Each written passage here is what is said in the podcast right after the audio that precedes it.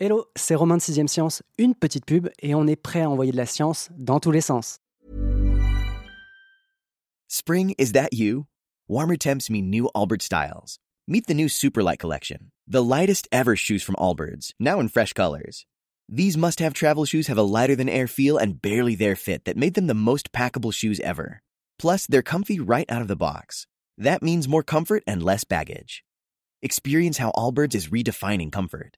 Visit allbirds.com and use code SUPER24 for a free pair of socks with a purchase of $48 or more. That's A L L B I R D S.com, code SUPER24.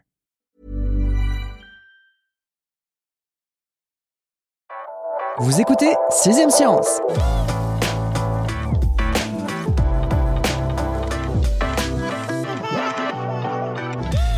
Une cosmologie descendante mêlant physique quantique, relativité générale et approche holographique. Vous n'avez rien compris à cet assemblage de mots en hic qu'on croirait généré par intelligence artificielle Pas de panique, moi non plus. Dans cet épisode, la mission, s'il l'accepte, de mon invité Fabrice Nico, l'expert en astrophysique de Sciences et Avenir, va être de rendre compréhensible au commun des mortels la théorie d'un cerveau hors du commun, celui de l'illustre physicien théoricien décédé en 2018, Stephen Hawking.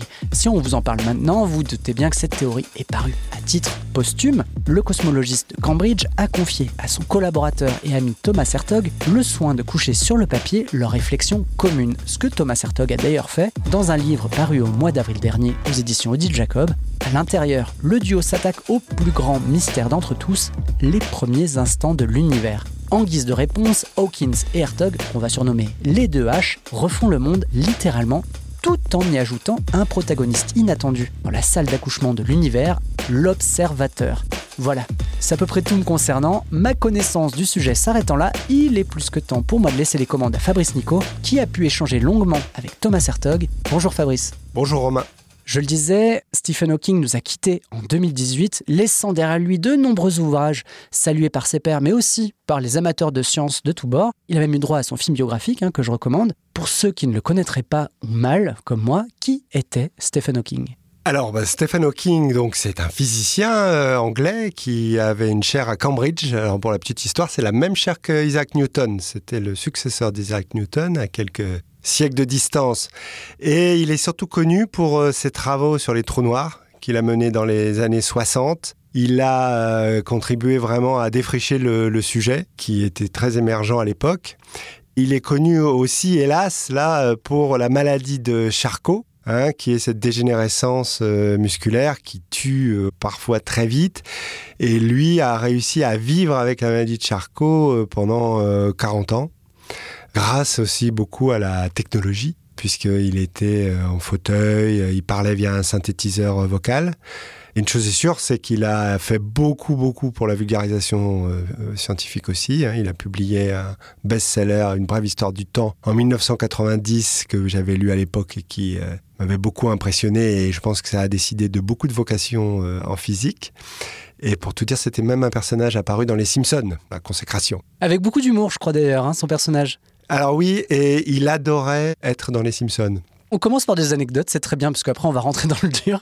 Alors, la vision de l'univers, hein, c'est le terme que tu vas nous présenter, n'est pas Mm. le fruit du travail d'un seul homme, puisqu'il s'agit cette fois d'un duo. Est-ce que tu peux nous présenter l'autre pendant, le collaborateur de Stephen Hawking, qui s'appelle donc Thomas Hertog et qui est belge? Voilà. Thomas Hertog a été étudiant à Cambridge et euh, à l'époque, euh, une petite tradition, c'est-à-dire à l'époque, c'était à la fin des années 90, l'étudiant qui avait obtenu la meilleure note euh, en maths avait le droit à un petit entretien avec Hawking parce que euh, Hawking aimait bien voir un peu les talents. Et donc, il a eu une conversation avec euh, Hawking dans son bureau. Et d'ailleurs, pour la petite histoire, quand il est arrivé, Hawking était précisément en train de visualiser l'épisode des Simpsons sur il allait paraître. Ça me revient là, c'est lui qui me l'a raconté. Donc, ils ont eu cette euh, conversation. Manifestement, euh, c'est bien passé, puisqu'après, euh, Hawking lui a proposé de devenir euh, son thésard et de travailler sur ce dont on va parler euh, par la suite, qui était à l'époque juste la théorie des multivers, mais dont on va développer ça. Donc il fera sa thèse avec lui, ensuite il va prendre un petit peu de distance, parce que être l'étudiant d'Hawking, Oui, le physicien que le plus célèbre, oui, voilà. t'es le fils d'eux en quelque sorte. Voilà, exactement, c'était un petit peu lourd, et là aussi il a dit qu'il a fallu qu'il se constitue quand même un savant indépendant. Et puis quelques années après, ils ont repris leur collaboration de façon très étroite. Pour élaborer euh, cette théorie de la cosmologie euh, descendante et ils vont y travailler jusqu'à quelques semaines avant la mort d'Hawking en mars 2018. Euh, On va continuer avec les digressions, puisque là, celle-là me concerne, puisque ça fait cinq ans hein, qu'on fait Sixième Science ensemble avec Science et Avenir. Et je crois que c'est le dossier le plus volumineux que j'ai eu à lire. Il paraît dans le numéro 920 du magazine. Raconte-moi un peu sa genèse et pourquoi tu as fait autant de pages. oui, bah oui. Oh, mais j'aurais même pu en faire encore plus. Je crois que j'aurais pu réécrire le livre. Donc, toute part d'un livre euh, paru chez Audi Jacob, hein, effectivement que j'ai lu, qui est quand même assez difficile. Velu, on peut le dire. Velu, voilà. Mais forcément fascinant parce que euh, il s'appelle L'origine du temps et qui n'est pas concerné par le temps. Puis en plus, bon, bah, il y a Hawking derrière. Oui, il y a le sous-titre, hein, la dernière théorie, de Stephen Hawking. Et donc, il y a eu un, déjeuner euh, en mars organisé par les éditions Audi Jacob où on pouvait rencontrer euh, Thomas Hertog et discuter avec lui. La conversation a commencé comme ça. Et parlons un peu boutique, mais euh, mon métier, c'est de faire de la vulgarisation scientifique. Et ben là, c'était vraiment l'occasion de la faire. Parce que à la base, c'est quand même compliqué, comme euh, tu as pu t'en rendre compte en lisant l'article. Et euh, c'était un, challenge vraiment euh, très, très intéressant d'aller au fond des choses. Et donc, quand Hertog a accepté le principe de me rencontrer, ça a été le top départ, puisque donc je suis allé le voir à, Louvain. J'ai passé une après-midi avec lui, les yeux dans les yeux, à lui poser toutes les questions que j'avais, sans honte. Et après, bah, on a juste envie d'écrire parce que c'est passionnant. Mais c'est un travail, on va dire, conséquent hein, de ton côté quand même, j'imagine. Ah, J'y ai passé, alors euh, tout en faisant des petites choses à droite à gauche, mais c'est deux mois, ouais. Je crois que je l'ai lu cinq fois le livre. Mm. C'était, euh, ça n'en finissait pas parce qu'il y avait vraiment des pages qui étaient complexes. Et puis aussi, j'ai évidemment euh, rencontré d'autres physiciens pour avoir des éclairages, ce qu'ils en pensaient, etc. Donc oui, oui, mais c'est un gros boulot. Oui, puisque c'est un peu un pavé dans la mare là qui pose quand même avec cette théorie Complètement. D'ailleurs, c'est un des chercheurs qui n'est pas cité dans l'article, mais qui m'a fait remarquer que finalement, euh, il y a beaucoup d'éléments dans cette théorie qui sont connus. Ce qui est totalement original, c'est la façon de les agencer. Mais finalement, c'est un peu ce qu'on a dit d'Einstein avec la relativité générale, et restreinte d'ailleurs.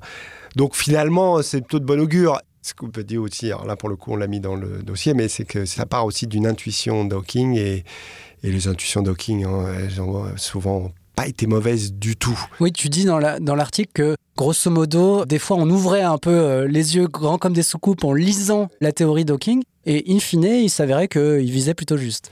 Euh, bah oui, puisque quand même, un des résultats les plus importants d'Hawking, euh, c'est d'avoir démontré que les trous noirs émettaient un rayonnement. Or, la définition d'un trou noir, c'est d'absorber absolument tout. Donc, de penser qu'un trou noir puisse rayonner, c'était quand même assez fortiche. Et au début, il ne l'avait pas dit tout seul, il l'avait dit avec Roger Penrose, hein, qui a eu le prix Nobel en 2020. C'était quand même, euh, oui, euh, gonflé. Et puis aujourd'hui, c'est admis. On ne mm. l'a pas mesuré parce qu'il faudrait s'approcher d'un trou noir, c'est compliqué, mais c'est assez admis. On est parti des débuts de ton dossier, mais on n'a pas évoqué le sujet de ce bouquin, de cette théorie euh, posée par notre ami Stephen Hawking, c'est les débuts de l'univers, les tout premiers instants. Pourquoi cette question elle est si difficile à traiter? Même pour des esprits aussi grands et élevés que ceux de Stephen Hawking ou de Thomas Hertog eh bien, tout simplement parce que les débuts de l'univers, alors quand je dis les débuts de l'univers, c'est vraiment les débuts, puisque l'ordre de grandeur, c'est 10 30 ou 10 40 secondes. Parce qu'on sait à peu près bien ce qui s'est passé ensuite dans les trois premières minutes de l'univers. Ça a fait d'ailleurs un très bon livre euh, de vulgarisation, de Steven Weinberg, si je ne me trompe pas. Mais là, on veut quand même savoir comment tout a commencé. Hmm. Or, les quelques certitudes qu'on a, c'est que l'univers était forcément infiniment petit, puisqu'il est en expansion aujourd'hui. Si on rembobine, bah, ça, ça donne un univers en contraction. Et dans un univers infiniment petit, il est soumis à la fois aux deux grandes théories qu'on connaît actuellement, c'est-à-dire la physique quantique qui décrit l'infiniment petit, et la relativité générale qui décrit l'espace et le temps. Le problème, c'est que les deux théories sont incompatibles. C'est-à-dire que si on prend les équations de la relativité générale à très grande échelle et qu'on les amène à l'échelle de la physique quantique, elles disent n'importe quoi. Et de, même, si on prend les équations de la physique quantique, qu'on veut les appliquer sur des structures énormes, elles disent n'importe quoi. Elles sont incompatibles. Elles bossent super bien dans leur domaine, mais dès qu'on essaye de les faire bosser ensemble, ça va pas. Or, il n'y a pas à tortiller, que ce soit dans le Big Bang ou, et c'est ça qui est intéressant aussi, dans les trous noirs, puisque au fin fond d'un trou noir, c'est la même chose. C'est un, un endroit infiniment petit, infiniment dense. Elles sont nécessairement mariées, mais on ne sait pas comment. Enfin, on ne savait pas comment.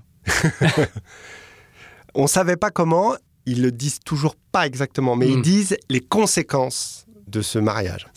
Oui, c'est ça. C'est qu'en gros, il y a une inconnue, et qui est soulevée d'ailleurs hein, par un philosophe, je crois, que tu cites en fin de dossier, c'est que la définition même, enfin, la première milliardième de microseconde de je sais Mm. pas quoi, on ne sait pas encore exactement euh, ce qui s'y trame. L'héritage de cette Mm. seconde-là, on commence Ouais. en revanche à pouvoir le définir, à expliquer. Mais comment ils en sont arrivés à faire un peu le tri dans cette tambouille, j'imagine, entre euh, les milliards de particules euh, et euh, toutes ces règles qui devaient se mélanger aux premiers instants? En réalité, ils ne sont pas partis de là. C'est plutôt une conséquence de essayer de répondre à ce qu'est le temps. D'ailleurs, je vais tout de suite spoiler l'affaire. Donc, ce qu'il démontre, hein, c'est que le temps est une dimension émergente. En gros, au tout début de l'univers, il n'y a pas de temps. C'est ça qui donne un peu le vertige. Il n'y a pas de temps. C'est-à-dire que le temps se change en une euh, dimension comme une autre, d'espace. Donc il n'y a pas de temps. Le temps va apparaître par la suite. C'est l'univers qui donne naissance au temps. Ça, c'est la réponse à l'origine du temps. Mais leur question initiale était différente.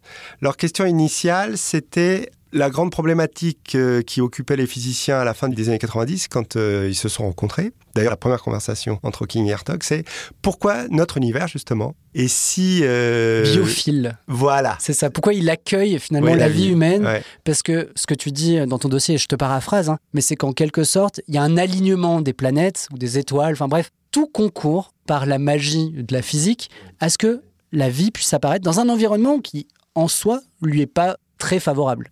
L'apparition, même pas de la vie, mais de la matière, est hautement improbable finalement en physique. Parce qu'elle tient à quelques constantes physiques, par exemple la vitesse de la lumière, c'est une constante de la physique, la masse de l'électron, c'est une constante de la physique, la charge de l'électron, c'est une constante. Eh bien, tu prends toutes ces constantes fondamentales, tu les changes d'une unité, mais 10 chiffres derrière la virgule. Ouais, c'est même pas un iota. Ah, bah, même pas un pouillème. Eh bien, tout s'effondre.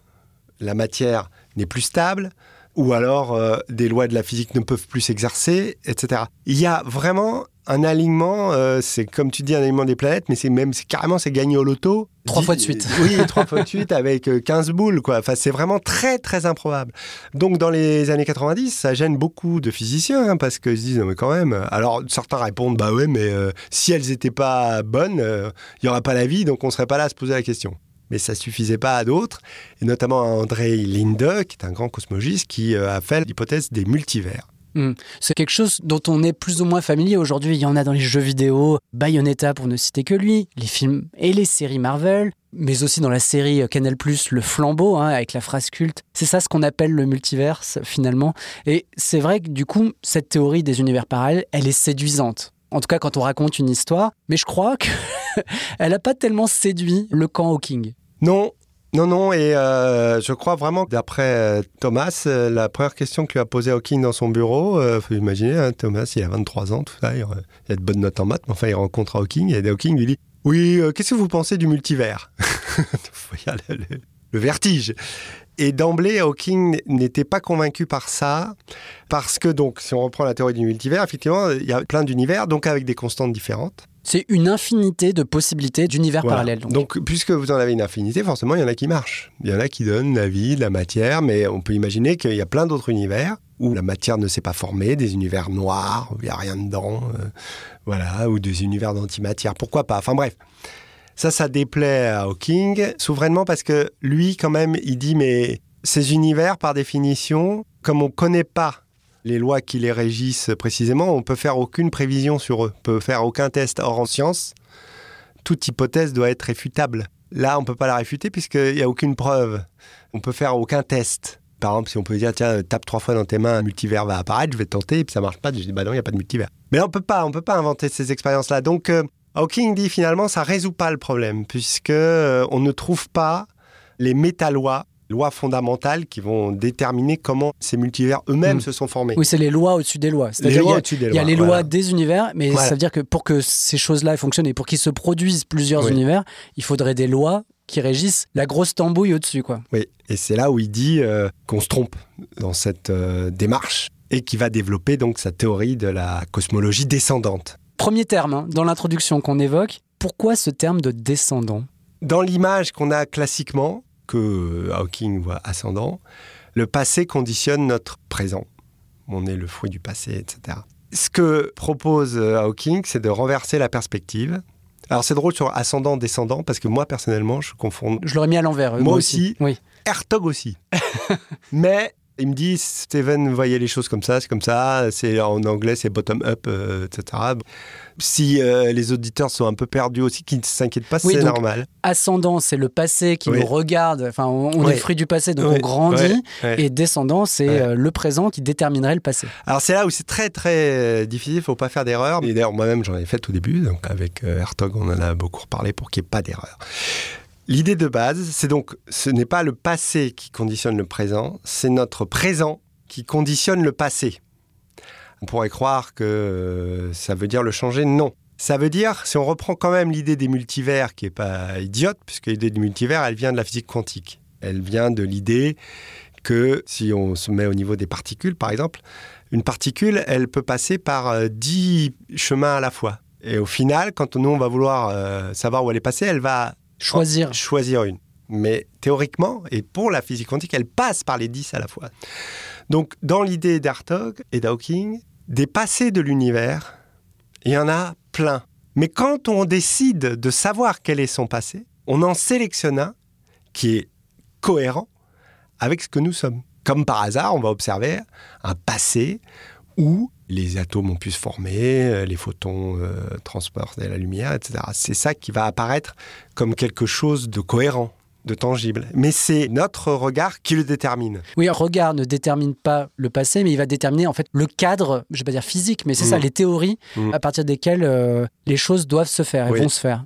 Oui. C'est assez complexe quand même. hein. Il faut vraiment se mettre dans l'idée. Je crois que tu as un exemple dans ton dossier qui illustre assez bien cette situation. Mais oui, parce que par rapport aux auditeurs qui commencent à s'énerver en disant mais c'est quoi ce truc? Fabrice, oui, enfin, ta mission, ne l'oublie pas. Euh, oui, voilà. Il y a une expérience que je vais résumer très brièvement, mais qui s'appelle euh, l'expérience des choix retardés de Wheeler, euh, qui est un physicien qui est décédé d'ailleurs assez récemment.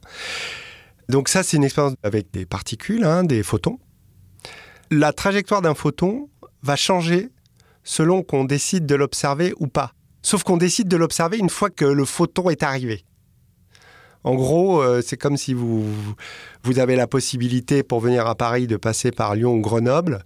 Vous voulez euh, savoir à la fin si le personnage est passé par Lyon ou Grenoble. Et ben en réalité, en fonction des questions que vous lui posez, il pourra être passé par Lyon ou Grenoble, tout en étant arrivé. Mais les deux vont être possibles. Là, plus simplement, c'est pas euh, Lyon et Grenoble, c'est deux fentes. Le photon a la possibilité de passer par deux fentes à la fois ou par une seule. Et en fait, la trajectoire que l'on va lire ne sera pas la même selon les, les mesures qu'on fait sur lui. En gros, sur les questions qu'on lui pose.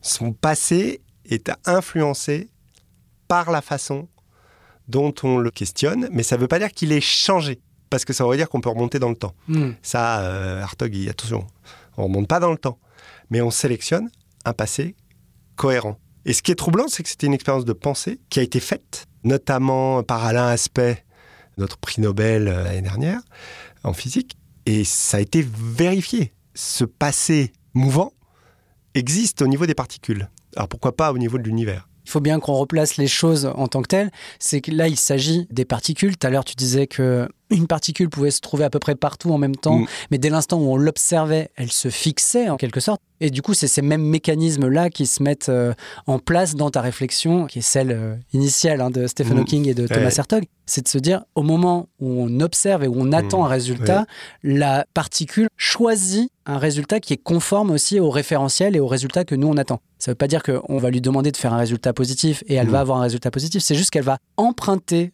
le chemin qui est conforme, entre guillemets, à notre regard. Tu as tout compris. En fait, je replace ça parce qu'effectivement, là, on est vraiment sur des particules. Ouais. Mais l'univers, dans ses tout, tout, tout premiers Ouais. instants, il obéit du coup à cette loi qui est Ouais. celle de la physique quantique. Oui. C'est moins le cas aujourd'hui, j'imagine. Bah, oui et non, parce que ce qui va se passer dans les tout premiers instants de l'univers, donc euh, 10 moins 30, 10 moins 40 secondes, c'est que les lois de physique se figent, elles se forment. Là encore, le fait de chercher à les mesurer, etc., les conditionne. Et c'est là où il fait une comparaison avec euh, la théorie de Darwin, qui est une forme de sélection des lois de la physique, puisqu'il y a plusieurs possibilités d'interaction. Certaines interactions vont être sélectionnées pour finir par aboutir aux lois qu'on observe. Mais elles sont bien elles-mêmes une forme de sélection avec euh, sa part de hasard, comme pour la théorie de l'évolution. La théorie de l'évolution, on ne contrôle pas tous les paramètres. Bah là, il y a eu la même chose au niveau de l'univers et nous les regardons. Nous constatons le résultat, cohérent avec notre existence. C'est ça. Donc en gros, euh, les règles subiraient en quelque sorte des mutations Oui. et nous, en Oui, les observant, on s'arrête sur une série Oui. de mutations conformes entre guillemets à notre univers. C'est compliqué quand même hein, d'imaginer tout ça. Alors c'est là qu'on arrive à la phrase qui, je trouve, résume un petit peu la pensée de Stephen Hawking. Pour le dire très Mm. sommairement, il dit nous créons l'univers autant qu'il nous crée. Je n'ai pas 180 de QI et j'ai pas de chair à Cambridge, donc j'ai besoin que tu m'expliques un peu tout ça, même si avec déjà ce que tu nous as dit, je commence à comprendre un petit peu de quoi il est question.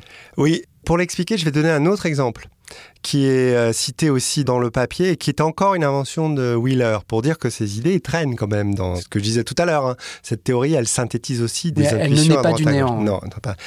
C'est une variante d'un jeu auquel tout le monde a joué. Tu sais, il faut faire deviner à quelqu'un qui est sorti un mot. Par exemple, euh, banane, et donc euh, Moi je te demande est-ce que c'est un fruit, est-ce que c'est ça, est-ce ouais. que c'est un fruit, etc. La variante de Wheeler, c'est que une fois que le- la personne est sortie, les gens conviennent de ne pas choisir de mots. Par contre, ils vont répondre de façon cohérente aux questions de l'invité. Hmm. Donc, s'il pose la question euh, est-ce que c'est un fruit On répond oui. Derrière, il faut que euh, Continuer, il faut, pas continuer. inventer quelque chose qui n'existe Voilà, pas. faut ouais. pas inventer. Il faut que ça soit cohérent. Hmm. Comme les lois de la physique sont cohérentes. Il faut que ça soit cohérent. Eh bien, à la fin, un mot va apparaître. Ça va converger vers un mot. Et ce mot, personne ne savait ce que c'était au début, puisqu'il n'a pas été choisi. Et il n'est que le fruit des questions qui ont été posées, donc de l'histoire. Voilà comment ce mot est le produit d'un ensemble sans avoir été déterminé pour autant. C'est en ça qu'il est créé, autant qu'il nous crée, parce que bon, bah, c'est le Cénacle qui était là aussi Pour accoucher en Pour quelque accoucher de ça. Hmm. mais avec l'expérience des choix retardés dont j'ai parlé tout à l'heure, et cette image-là, je trouve que c'est des choses très troublantes parce que quand on y réfléchit bien, vraiment, faites l'expérience, c'est très drôle. Qu'est-ce que c'est que ce mot? On pourrait dire, bah, c'est un mot choisi au hasard. Non, parce que il a répondu aussi. Oui, c'est un ping-pong euh, Oui, qui se fait. et- Il est cohérent.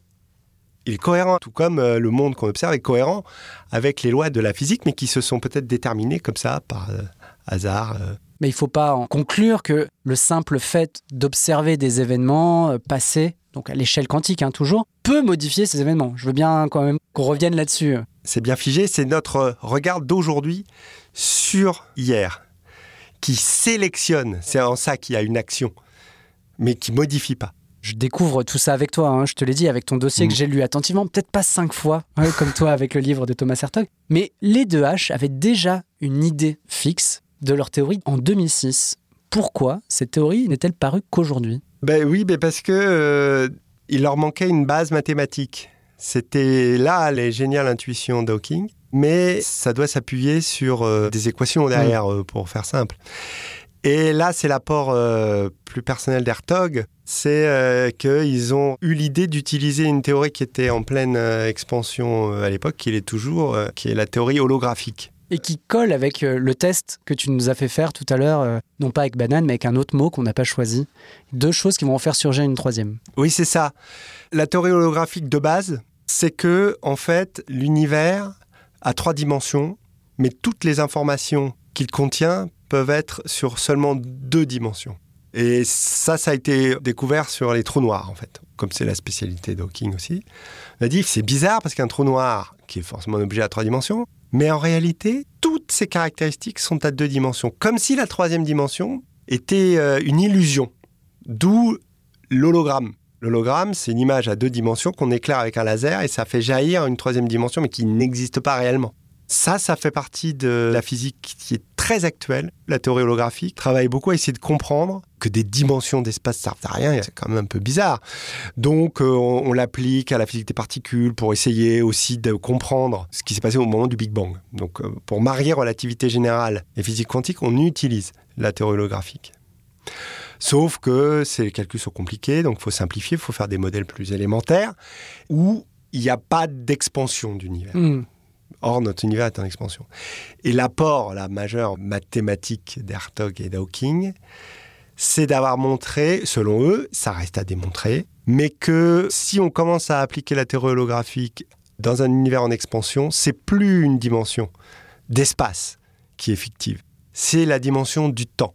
Ce qui vient confirmer ce que tu disais au début, c'est-à-dire que en fait le, le temps suit la naissance de l'univers. Voilà. Ce qui donne un relief particulier à cette histoire de passé et de présent qui conditionne le passé. Et finalement, c'est assez séduisant intellectuellement de se dire que le temps, c'est pas une dimension comme les autres. Mm. On, on se déplace dans l'espace. Mais dans le temps, on se déplace que dans une direction et toujours à la même vitesse. Il y a un truc euh, spécifique. Et là, on le retrouve dans ce concept de temps qui émerge, où il faut admettre des choses aussi étranges que euh, un passé conditionné au présent. Moi, c'est quelque chose que je me disais, c'était de dire le temps précède à tout. C'est-à-dire que euh, peut-être qu'il n'y avait qu'une immensité Mm. noire et que d'un Ouais. coup, il y a eu quelque chose, mais que le temps zéro existait déjà. C'était euh, Mm. une base dans laquelle l'univers, alors je sais pas justement, moi je suis loin d'être aussi expert que toi ou que Thomas Sertog sur ces sujets-là, mais que c'était la nappe sur laquelle vont être disposés ensuite tous les ingrédients euh, qui vont faire euh, la recette de notre Ouais. univers qu'on connaît tel qu'on le vit aujourd'hui. Eh ben non. Ce que tu dis, c'est ça, c'est que La nappe, elle n'était pas là au début. Ouais. Il a fallu qu'elle euh, soit fabriquée euh, et qu'on la déploie. Mais euh, on achève totalement, si tu veux, l'ancienne vision qui datait de Newton, où, où il y avait un temps universel. C'est-à-dire, en gros, il était midi partout dans l'univers. On savait déjà avec euh, Einstein que non, le temps est relatif, d'où le terme de théorie de la relativité. Il voilà, il n'y a pas de simultanéité, euh, ça veut rien dire la simultanéité. Déjà, il avait donné un seul coup au temps. Mais Hawking et Hertog, eux, disent carrément, mais le temps est une forme d'illusion. Une fois qu'on a dit ça, le temps est une forme d'illusion. Comment le petit monde des cosmologistes, à savoir donc les, experts des règles qui régissent l'univers, ont réagi à cette dernière patate chaude en quelque sorte hein, de Stephen Hawking? Je me suis demandé comment j'allais être reçu en posant mes petites questions. Et en réalité, j'ai été reçu avec quand même beaucoup de bienveillance parce que l'aura de Stephen Hawking est réelle. Ses intuitions, on les écoute. Et ensuite, on reconnaît que de toute façon, il parle d'une terra incognita, qui est ce premier moment du Big Bang. Et il tente de marier aussi, euh, puisqu'il s'intéresse à ces moments-là, la relativité générale, la physique quantique, ce qu'on n'arrive pas à faire.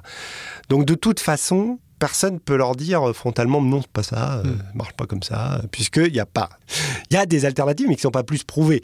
Et ensuite, la démarche intellectuelle euh, est jugée souvent très séduisante. C'est-à-dire, euh, j'ai interviewé un spécialiste de l'holographie qui s'intéresse pas aux mêmes questions qu'Hertog, mais qui a juste, entre guillemets, validé leur idée de ce temps qui émerge. Il m'a dit, oui, c'est malin. faut aller au bout, faut faire les calculs, mais c'est drôlement malin. Donc, euh, ça n'est pas du tout un, refus ou quoi que ce soit. Par contre, c'est très compliqué, comme euh, on vient de le comprendre.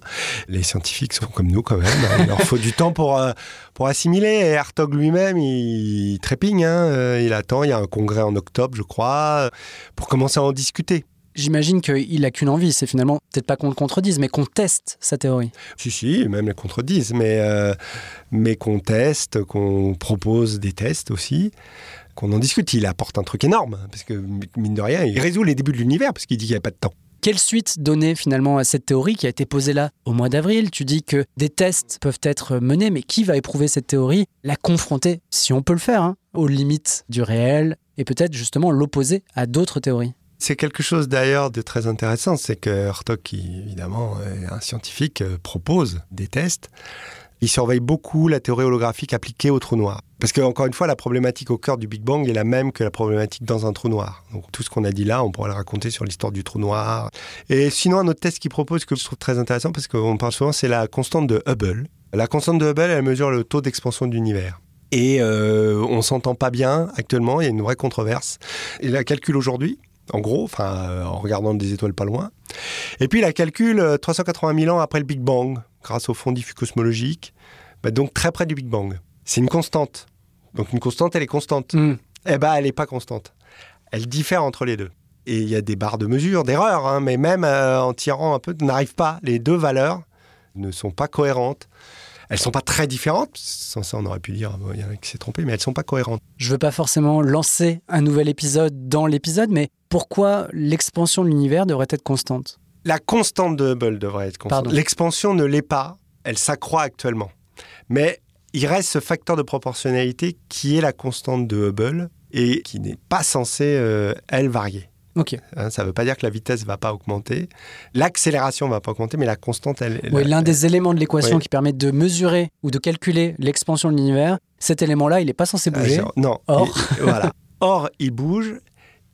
Pour Hertog, qui croit justement à une évolution des lois de la physique, même si elles sont censées s'être passées quand même très tôt. Mais lui, il trouve ça très intéressant, ce désaccord qui persiste sur les constantes de Hubble et pourquoi la loi de Hubble n'aurait-elle pas un peu évolué au fil de l'univers, ce qui irait avec une des lois de la physique pas figées. On revient là encore sur des choses que tu as placées un peu plus tôt dans l'épisode. On redonne cette phrase. Une cosmologie descendante, mêlant physique quantique, relativité générale et approche holographique. J'espère que vous y voyez au moins un peu plus clair. Si le défi a été relevé et réussi, n'hésitez pas à nous le dire avec des étoiles et un gentil commentaire dans l'application de podcast qui a vos faveurs. Quant à moi, bah déjà, merci Fabrice, merci à vous de nous avoir suivis jusqu'au bout. J'espère que vous avez suivi. Sinon, bah, je vous donne rendez-vous dans deux semaines pour envoyer de la science dans tous les sens. Cette fois, on ne parlera pas de l'univers.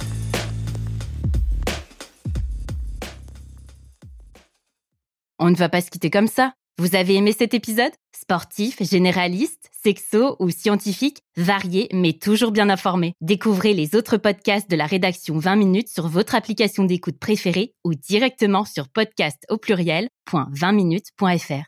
Et merci de nous avoir écoutés.